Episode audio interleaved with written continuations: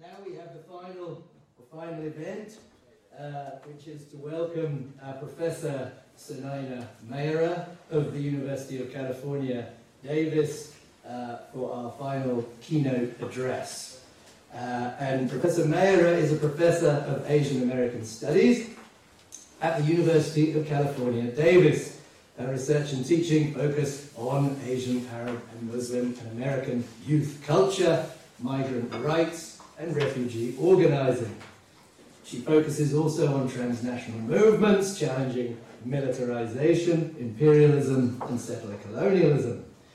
Maira was a Mellon slash ACLS Scholars and Society Fellow for 2019 to 2020, and she's been doing a transnational research project focusing on Arab refugees and immigrants in the Bay Area and in Athens, Greece. A new community engaged project is focused on Yemeni Americans in Oakland and the impact of the pandemic, the Muslim bans. Oh, there's some strange sounding interferences. Um, because we mentioned the Muslim bans and the war in Yemen. Okay. She's the author of five monographs, including The 9 11 Generation Youth Rights and Solidarity in the War on Terror and Boycott, The Academy and Justice uh, for Palestine. She published a book based on ethnographic research uh, in Palestine. It's uh, Jil Oslo, Generation Oslo, Palestinian Hip Hop, Youth Culture and the Youth Movement. And she also co edited with Piya Chatterjee a book called The Imperial University Academic Repression and Scholarly Dissent, which has been much discussed in critical university studies. She's also a founding member of the advisory board of the US Campaign for the Academic and Cultural Boycott of Israel, uh, US ACBI. And, uh, and, Maira is going to speak today under the title A Long War of Position Palestine, BDS, Boycott, Divestment, Sanctions, and Besieging the Siege. And, and perhaps one could add, you know, a particularly timely uh, lecture well, today, because Sunaina, I don't know if you check the news, you probably haven't because you've just woken up over there in California, but the, um, uh, yeah, the Conservative government in Britain, through the Queen's speech, is planning on bringing in legislation which is designed to outlaw certain kinds of uh, boycott decisions at, at, at local authority uh, level in this country. Um, but I also wanted to add that Professor Maira's solidarity on the questions of boycott, divestment, and sanctions, at least certainly for me, have been very uh, valued over the years. So let's welcome uh, Professor Maira, and the floor is yours.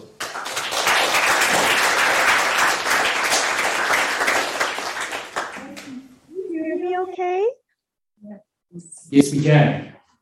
It's always a slightly surreal experience, but I wanted to thank you so much, um, uh, Professor Chalcraft, and also Nadine and all the organizers of this conference. And I really regret that I could not be there in person. And I'm so grateful to you for your flexibility in accommodating me to do this virtual um, session. I also want to note, um, you know, Professor Chalcraft, that your organizing and that of your colleagues and comrades on the other side of the Atlantic has actually really been an inspiration to us all here. And so it's very humbling for me to be invited to give this talk today. I have so much to learn from all of you and from your wonderful papers, which Nadine shared with me. So today I want to focus on the boycott, divestment, and sanctions movement in the US and discuss how its growth and successes can be understood through the Gramscian lens of a war of position. And so I, I want to note honestly at the outset that I am not an expert in Gramsci's work like all of you in that room there. And I'm really humbled, um, frankly, to be included in a conference that features so many wonderful, very astute critiques of Gramsci in relation to a variety of sites in West Asia North Africa.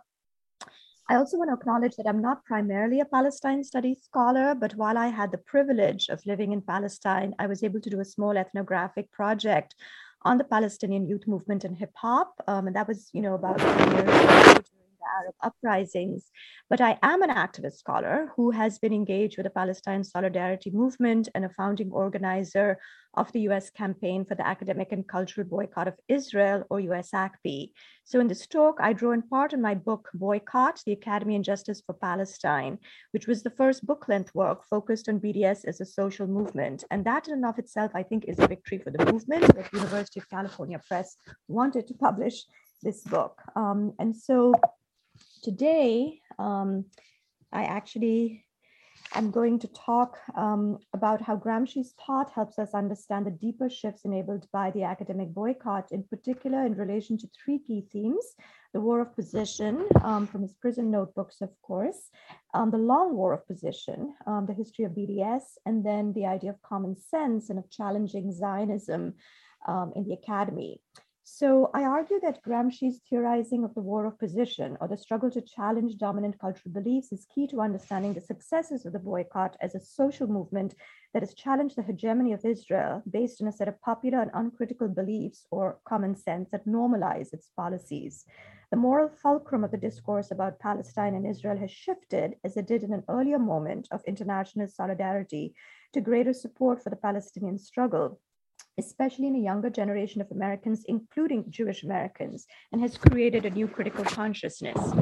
So the academic boycott movement has also enacted a spatial shift by reorienting the front of the Palestine Solidarity Movement to the academy. And I'm not going to kind of recap all these different resolutions, but this is just in case you're interested to know what has happened um, in terms of academic boycott organizing in the US. It has drawn scholars and students into the BDS movement by targeting Israeli academic institutions corporations, not just Israeli corporations um, doing business in Israel, um, which are the targets of economic boycott and divestment the former Mossad chief, um, Shabtai Shavit, who expressed deep worries about the future of the Zionist project due to a critical mass of threats, including BDS, specifically noted the importance of the academy and deplored, we are losing the fight for support for Israel in the academic world. And as you all know, the boycott has also spread to other countries, such as India, countries in Europe, and most notably South Africa. Um, so this is significant because as Omar Barghouti, who is a leader of the Palestinian campaign for the academic and cultural boycott of Israel notes, Israel's academic institutions have, after all, been one of the pillars of Israel's regime of oppression, playing a major role in planning, implementing, justifying, and whitewashing Israel's crimes against the Palestinian people. So the academic boycott of Israel is important, not just to due to its victories and boycott resolutions endorsed by all those professional academic associations on that slide, but as an instrument that clarifies political lines. It has enacted a discursive shift in the US public sphere that ruptures the dominant discourse about Israel as a lone, democratic, civilized state under siege by Palestinian terrorism, instead highlighting its status as a powerful, well-funded, highly militarized state and ally of US empire. So that's why this cartoon, this image by Latuff. Increasingly, the conversation about Israel, both in the academic and social justice movements, frames it as a settler colonial project and apartheid state that must be challenged by leftists and progressives through this new or not so new critical common sense. So Gramsci conceptualized the war of position or cultural and intellectual struggle in contrast to the war of maneuver or direct war and open insurrection. The war of position is the slow, ongoing struggle over ideas and beliefs waged on the cultural front against the hegemony of the dominant class or ruled by consent of the masses in the absence of armed struggle, but which can nonetheless lead to or accompany militarized struggle and continue after it.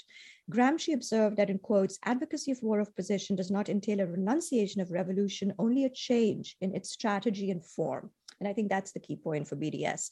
The war of position is necessary in order to challenge dominant ideas about what is legitimate in the social order and establish a counter hegemony. It is in this sense that the boycott movement wages a war of position, as it has helped reframe the ideological debate about the Palestine question in the US public sphere. So Gramsci also argued the need for a war of position um, because advanced industrial states had the capacity to resist frontal attacks or the war of maneuvers, using this military analogy. He observed that the superstructures of civil society are like the trench systems of modern warfare. And in quotes, in the most advanced states, civil society has become a very complex structure, one which is resistant to the catastrophic incursions of the immediate economic element, such as crises or depressions. This resilience is very much the case for both Israel and the US, who withstand national crises by resorting to nationalist narratives and propaganda about rallying the nation behind a united front with the aid of liberal nationalists or liberal Zionists who recuperate nationalist identity and invoke liberal democracy in the face of siege or criticism, which was evident in the US after the attacks on the Capitol by white supremacists last January. But Israeli politicians have been increasingly worried by the damage done to Israel's public image in the international community, especially in the US, its key supporters. For example, it has tied with North Korea in global public opinion. So that's not good. Its defenders have gone so far as to describe BDS and delegitimization campaigns as, in quotes, a strategic threat with potentially existential implications for Israel. The Zionist charge, while highly dramatic, is interesting because it implicitly acknowledges the effectiveness of the BDS movement as challenging Zionism at its core. So, the BDS movement that has expanded globally since it was called for in 2005 has waged this war of position using the language of international human rights and also, in many instances, the more radical paradigms of anti racism, anti militarism, and anti colonialism, critiquing the Zionist narrative through a political paradigm that has allowed it to connect to progressive as well as leftist racial and global justice movements. So, a student activist involved with the UC Berkeley divestment campaign reflected in quote, something has shifted in the discourse and the sheer numbers of people who are concerned in the solidarity work and coalition building amongst a truly diverse and broad range of student and community groups. In this way, we are winning. So Israel has responded to the victories of the BDS movement through the language and metaphor of war, recognizing that its legitimacy is an important component of warfare for nation states, and through Israeli policy reports about how to fight BDS, such as you know soft warfare against Israel. And the Reut Institute, an Israeli government think tank, refers to Palestine justice advocates as delegitimizers of Israel and has called on Israeli state agencies to sabotage and attack the movement. And I was thinking of showing you a clip from this Al Jazeera investigative documentary film series, The Lobby, which focuses on how they sabotaged the divestment resolution in my campus at UC Davis. It's a very depressing episode, though, so we might skip it because I also don't want to take too much of your time, but it's notable that the war of legitimacy and counter normalization matters a great deal to Israel because, as a state that routinely violates international human rights law with support from the US, it recognized that sustaining this exceptionalism is about justifying this anomaly. Hence, the anti BDS talking points that rewrite the critique of Israel by focusing on what they call the three Ds, which is delegitimization, demonization, and double standards supposedly applied to Israel. So the counter boycott movement has been funded and coordinated by the Israeli state, which, as you all probably know, has created programs to combat the growing influence through BDS, through propaganda efforts known as Hasbara, and by a well funded Brand Israel campaign launched in 2006. But all of these existed unofficially for some years previously. And the attacks on the BDS movement have been directed by Israel's Ministry of Internal and Strategic Affairs. In 2015, Netanyahu announced that the Israeli ministry would receive at least 100 million Israeli shekels, as well as 10 employees. That was at the time, solely to fight back against the BDS movement. And he proclaimed at an emergency meeting hosted by Republican billionaire Sheldon Adelson, the largest donor to Trump's campaign, delegitimization must be fought, and you are on the front lines. So the Zionist movement has created a highly organized apparatus to counter BDS that also resorts to war of position, right? Deploy the highly, deploy the liberal language of racial discrimination, diversity, dialogue, tolerance, inclusion, and has weaponized civil rights in the US to suppress Palestine activism. The main discursive weapon in their arsenal is the spurious charge of anti-Semitism, conflating it with anti-Zionism indirectly invoking the European context of warfare and fascism, but trivializing actually existing anti Semitism in order to silence critics of Israel. So, this deployment of anti Semitism, as equated with anti Zionism, has been codified and institutionalized by Title VI of the Civil Rights Act, that has redefined it as a legally protected category of racial discrimination in the US, which has been invoked in several lawsuits against US universities, particularly in California, actually as well as by the infamous IHRA or International Holocaust Remembrance Alliance definition that has also been increasingly imposed in US universities. And I think you all are familiar with this in the UK too. The backlash in the US against the academic boycott and BDS more generally has been waged by a network of Zionist and right wing organizations and by state legislatures and university administrators who uphold their legitimacy. But the International Jewish Anti Zionist Network, or IJAN, has wonderfully documented in a detailed research report called The Business of Backlash, in which they kind of trace the funding and the organizational links of this network. The rebranding efforts, spearheaded by the Israeli political leadership in conjunction with Jewish Zionist organizations worldwide, attempts to counter Israel's delegitimization through well funded public relations events such as arts and cultural activities, science and technology programs, and a coordinated offensive strategy targeting universities. Liz Jackson, who is a movement lawyer working with Palestine Legal, an organization that advocates on the legal front, uh, for Palestine activists observes that as the student movement for justice in Palestine has expanded, the repression movement is maturing. But the flip side of the statement is also true. That is, the extent of the repression reveals the power of the movement. And so this brings me to the long war of position, um, because while much has been written and discussed by now about the backlash against Palestine activism, um, I don't want to rehash this. I do want to discuss briefly a less known aspect of the war of position related to BDS, that is the longer history of grassroots activism and solidarity with the Palestinian freedom struggle, particularly in the Arab diaspora in the US this long war of position is something that Palestinians have been engaging in for decades, recognizing that armed resistance is extremely difficult for an engaged population subjected to disproportionate force and struggling with the asymmetry of power. BDS, of course, draws on this longer history of Palestinian civil disobedience, including boycotts dating back to the 1930s, revolt against the British mandate, and later boycotts of Israeli rule during the First Intifada, as documented extensively by Mazen Qumsiyeh, amongst others.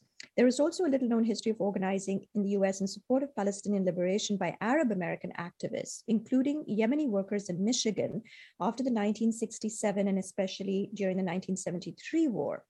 This activism grew out of struggles by Arab and Yemeni American workers in Detroit with labor, racism, and police brutality that has emerged from the intersections of class, racial, and national oppression. And so it constitutes an inventory of traces in this generally unknown archive.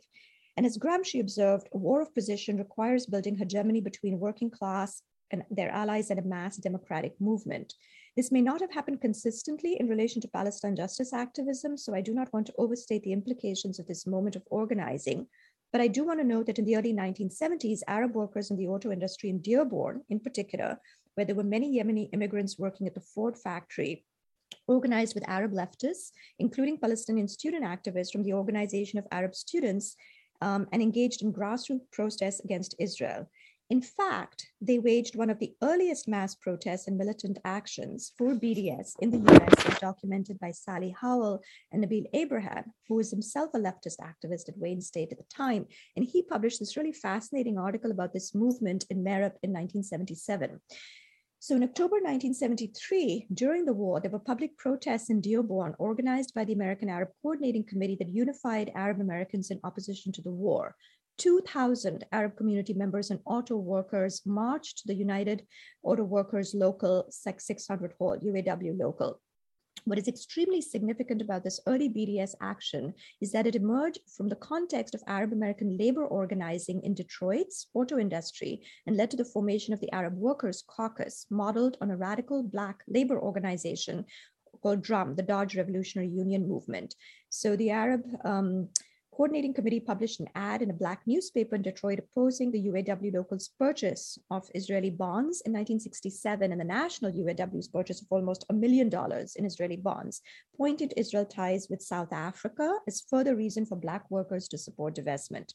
This campaign was also a protest against the war in Vietnam as demonstrators held signs proclaiming no Vietnam in the Middle East highlighting the connections between Zionism and US imperialism in the context of the third worldist politics of the moment. Arab student activists from the Organization of Arab Students and leftist factions of the PLO were connected in Detroit to the Black Panthers, as well as Students for a Democratic Society or SDS, and according to Howell, were linking the economic struggles of immigrant workers to Arab nationalist and global politics. So the Arab Workers Caucus also organized a protest in November 1973 of the participation of the UAW president um, at a fundraising event for Israel, hosted by the B'nai B'rith in Detroit, which bestowed on him a humanitarian award. Hundreds of Arab auto workers, mostly Yemeni and also some non Arabs, walked out of work to attend the protest, shutting down an assembly line. About 1,000 protesters outside fundraising dinner held signs such as Bonds Murder Black Brothers in South Africa and Jewish people, yes, Zionism, no. So I was really struck when reading about this early protest by Arab immigrants that it was an instance of explicitly anti Zionist activism, a focus that I think has declined somewhat in subsequent years in the US, um, which because the movement did not use the term Zionism for a couple of decades, but instead used the language of occupation and later apartheid.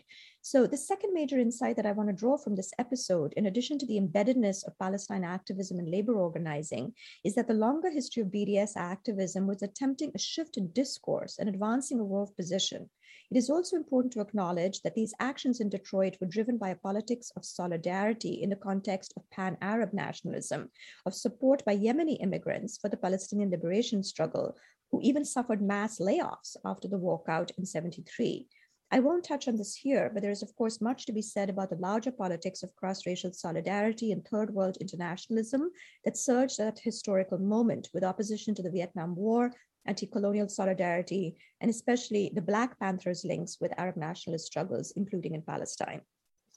So these historic actions um, in Detroit built on earlier labor and anti-police organizing by Yemeni immigrants in Michigan as well as California, marked by the infamous killing of Naji Daifallah, a young Yemeni leftist activist with the United Farm Workers led by Cesar Chavez in California.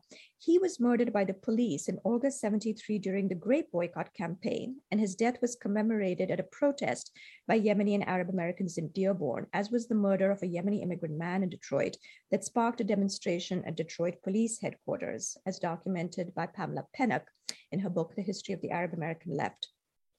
These events also illuminate the longer history of Arab American organizing against police brutality and deepen the current debates spurred by Black Lives Matter and the abolitionist movement, as does the increased attention to contemporary transnational circuits of collaboration between Israeli and US police and carceral forces that also undergird calls for BDS and the support of the movement for Black lives for Palestinian liberation. So, in the context of this framing of BDS as a long war of position, I do want to acknowledge that the war of position waged by the BDS movement does come at a price for advocates of BDS and Palestine solidarity activists um, not to mention Palestinians, of course. Um, as noted earlier, the counteroffensive against the BDS movement is highly orchestrated across national borders and uses tactics of defamation, surveillance, and intimidation that exact a difficult cost for Palestine solidarity and Palestinian activists. As Gramsci profoundly stated, the truth is that one cannot choose the form of war one wants. The form of warfare that Zionists have increasingly waged is lawfare, weaponizing civil rights legislation and utilizing their resources to harass and wear down activists through litigation. As the BDS movement has become more mainstream and Zionists have lost at the grassroots level, the relentless counteroffensive has been taken to the state level and into the courts. Nora Barrows Friedman, who has documented that incredible and courageous organizing by students of diverse backgrounds. I really recommend her book, by the way. It's just really, really powerful in our power. It's the first book length work about the Palestine justice movement on campuses um, and focused on student activism. And Barrows Friedman points out that strategies of surveillance, harassment, defamation, censorship, as well as disciplining by university administrators, including by a faculty, have been ratcheted up as the movement in the academy has been strengthened. And I think the concept of siege is obviously applicable here because the movement often does feel like a space that is besieged. As Gramsci observed, siege warfare is concentrated, difficult, and requires exceptional qualities of patience and inventiveness. In politics, the siege is a reciprocal one, despite all appearances, and the mere fact that the ruler has to master all his resources demonstrates how seriously he takes his adversary. And so this applies to BDS in two ways. One, the huge sacrifice entailed by threats to job security, defamation, harassment, intimidation, bullying, lawfare, and so on. Second, as mentioned earlier, Israel has created a huge infrastructure of control and censorship to counter media, so it's, it's also expending its resources.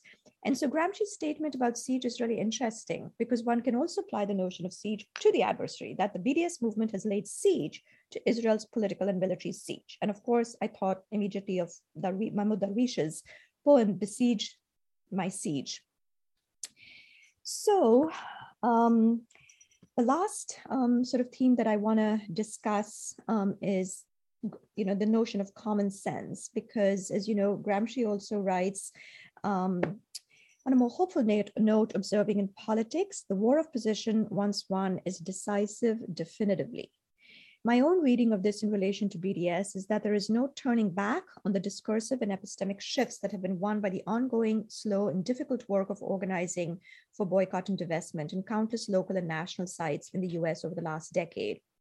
It is in this regard that I think Gramsci's notion of common sense and philosophy from the prison notebooks are key to understanding and appraising the decisive victories exemplified by the transformation of the Palestine question in the academy here. So while Palestine was a leftist cause framed through the paradigm of national liberation against colonialism in the 60s and 70s during the Third Worldist um, era, the Zionist consensus has for years been established as a norm, making it controversial, including in the academy, to simply speak about the Palestinian struggle or even just criticize the occupation. The silencing of criticism of Israel that occurred on the left led to the unfortunate label progressive, except for Palestine or PEP. However, the lockdown and criticism of Israel has been increasingly challenged, as has the allegation that criticism of Israel or Zionism is automatically anti Semitic a charge that was used in lieu of a political or moral argument.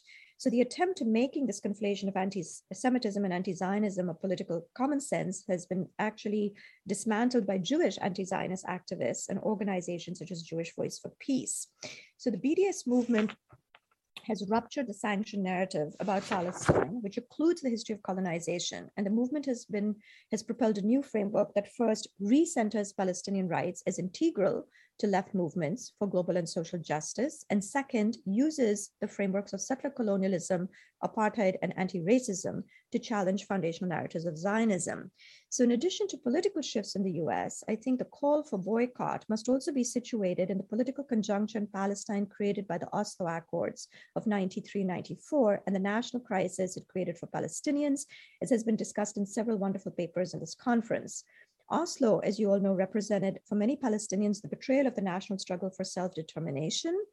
It also compromised on the right of return of refugees and the rights of Palestinian citizens in Israel, creating a framework that gave up on these two groups of Palestinians and splintered the national struggle.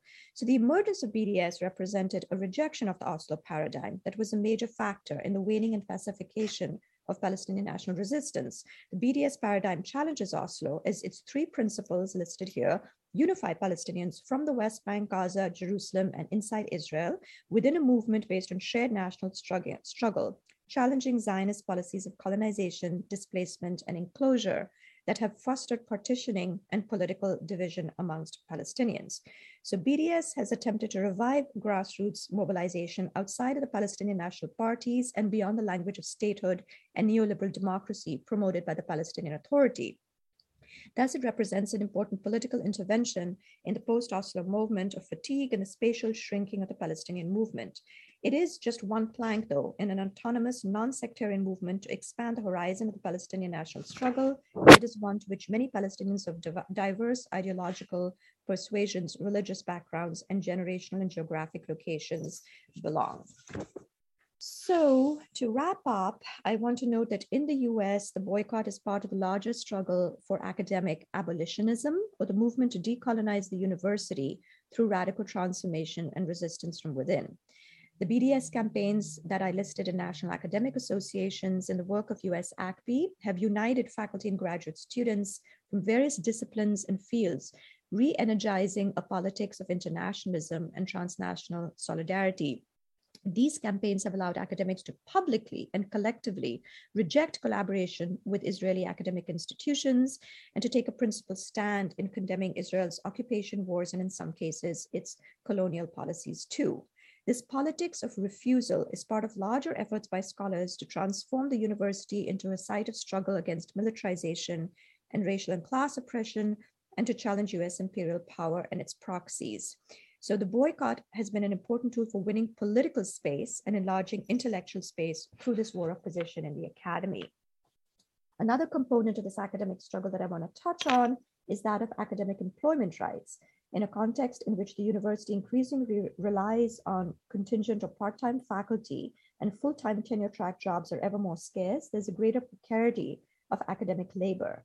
Palestine is at the center of this condition of academic insecurity, given the ongoing denial of employment, promotions, grant funding, and fellowships to scholars engaged in BDS or critical of Israel. The repression enacted through the policing of research, teaching, and speech related to Palestine and Israel is also part of the arresting of research agendas, the neoliberalization of the university, and an alignment of the university with corporate interests. Powerful off campus lobby groups and private organizations have colluded with university administrators in the restructuring of the academy, especially under Trump, but also for many years previously. The Palestine question is often the funnel of this neoliberal restructuring of the academy, as well as the erosion of the right to education. The flip side, however, of this academic repression is that Palestine is also at the center of challenges to the US academic establishment and the neoliberalization that makes academic labor so precarious. The assaults on the right to academic freedom and the right to teach have provoked powerful movements defending academic labor rights and academic freedom, such as that in defense of Palestinian scholar Steven Salaita, that includes support for the boycott as one plank of academic resistance. For example, Jody Rosenberg, who has been involved with US ACBI, reflected that BDS campaigns in graduate student labor unions have reinvigorated academic labor activism and helped push back against mainstream union politics. In fact, in 2014, the UAW Local 2865 in my own campus, which represents thousands of graduate employees at the University of California, became the first mainstream union in the United States to endorse divestment, followed by the first endorsement of BDS by a national labor union, which was the United Electrical Radio and Machine Workers. Um, so I consider this progressive left academic solidarity forged in relation to BDS along different axes of struggle to be an expression of academic abolitionism. Suggests a radical transformation of US university that does not simply ask for more freedom for US academics, however, such as just to teach more courses critical of Israel alongside other courses endorsing Israel, but to strengthen a new philosophy challenging the common sense about Israel and Zionism. So I will wrap up by just stating that an abolitionist view in the academy challenges the complicity of the US university with global militarism, caste rule regimes, and settler colonial circuits of power in which Israel is a key player. The BDS movement has been part of has been part of strengthened cross-movement alliances with other progressive left mass movements forged before Trump that have continued to expand. For example, resistance to white supremacy and fascism, sanctuary activism in solidarity with undocumented migrants, protests of the US Mexico border wall, and solidarity with Indigenous rights and environmental justice activists, not to mention support for Black Lives Matter and protests against police violence and mass incarceration. Radical academic activism and boycott campaigns can also do the crucial work of highlighting links between settler universities in the United States and in Palestine, in tandem with the growing scholarship that traces the links between settler colonization in North America and in Palestine. Supporting the boycott and BDS also requires a commitment by US scholars to decolonial politics and solidarity with indigenous peoples here. In his book, um, Internationalism, Salaita makes the important point that BDS needs to be attentive to local politics wherever it is practiced. And in North America, BDS should be more attuned to the wide ranging and ongoing efforts to decolonize the continent. The academic boycott movement and the solidarity and struggle it engenders uh, are thus also movements to decolonize the settler university here and elsewhere. Thank you.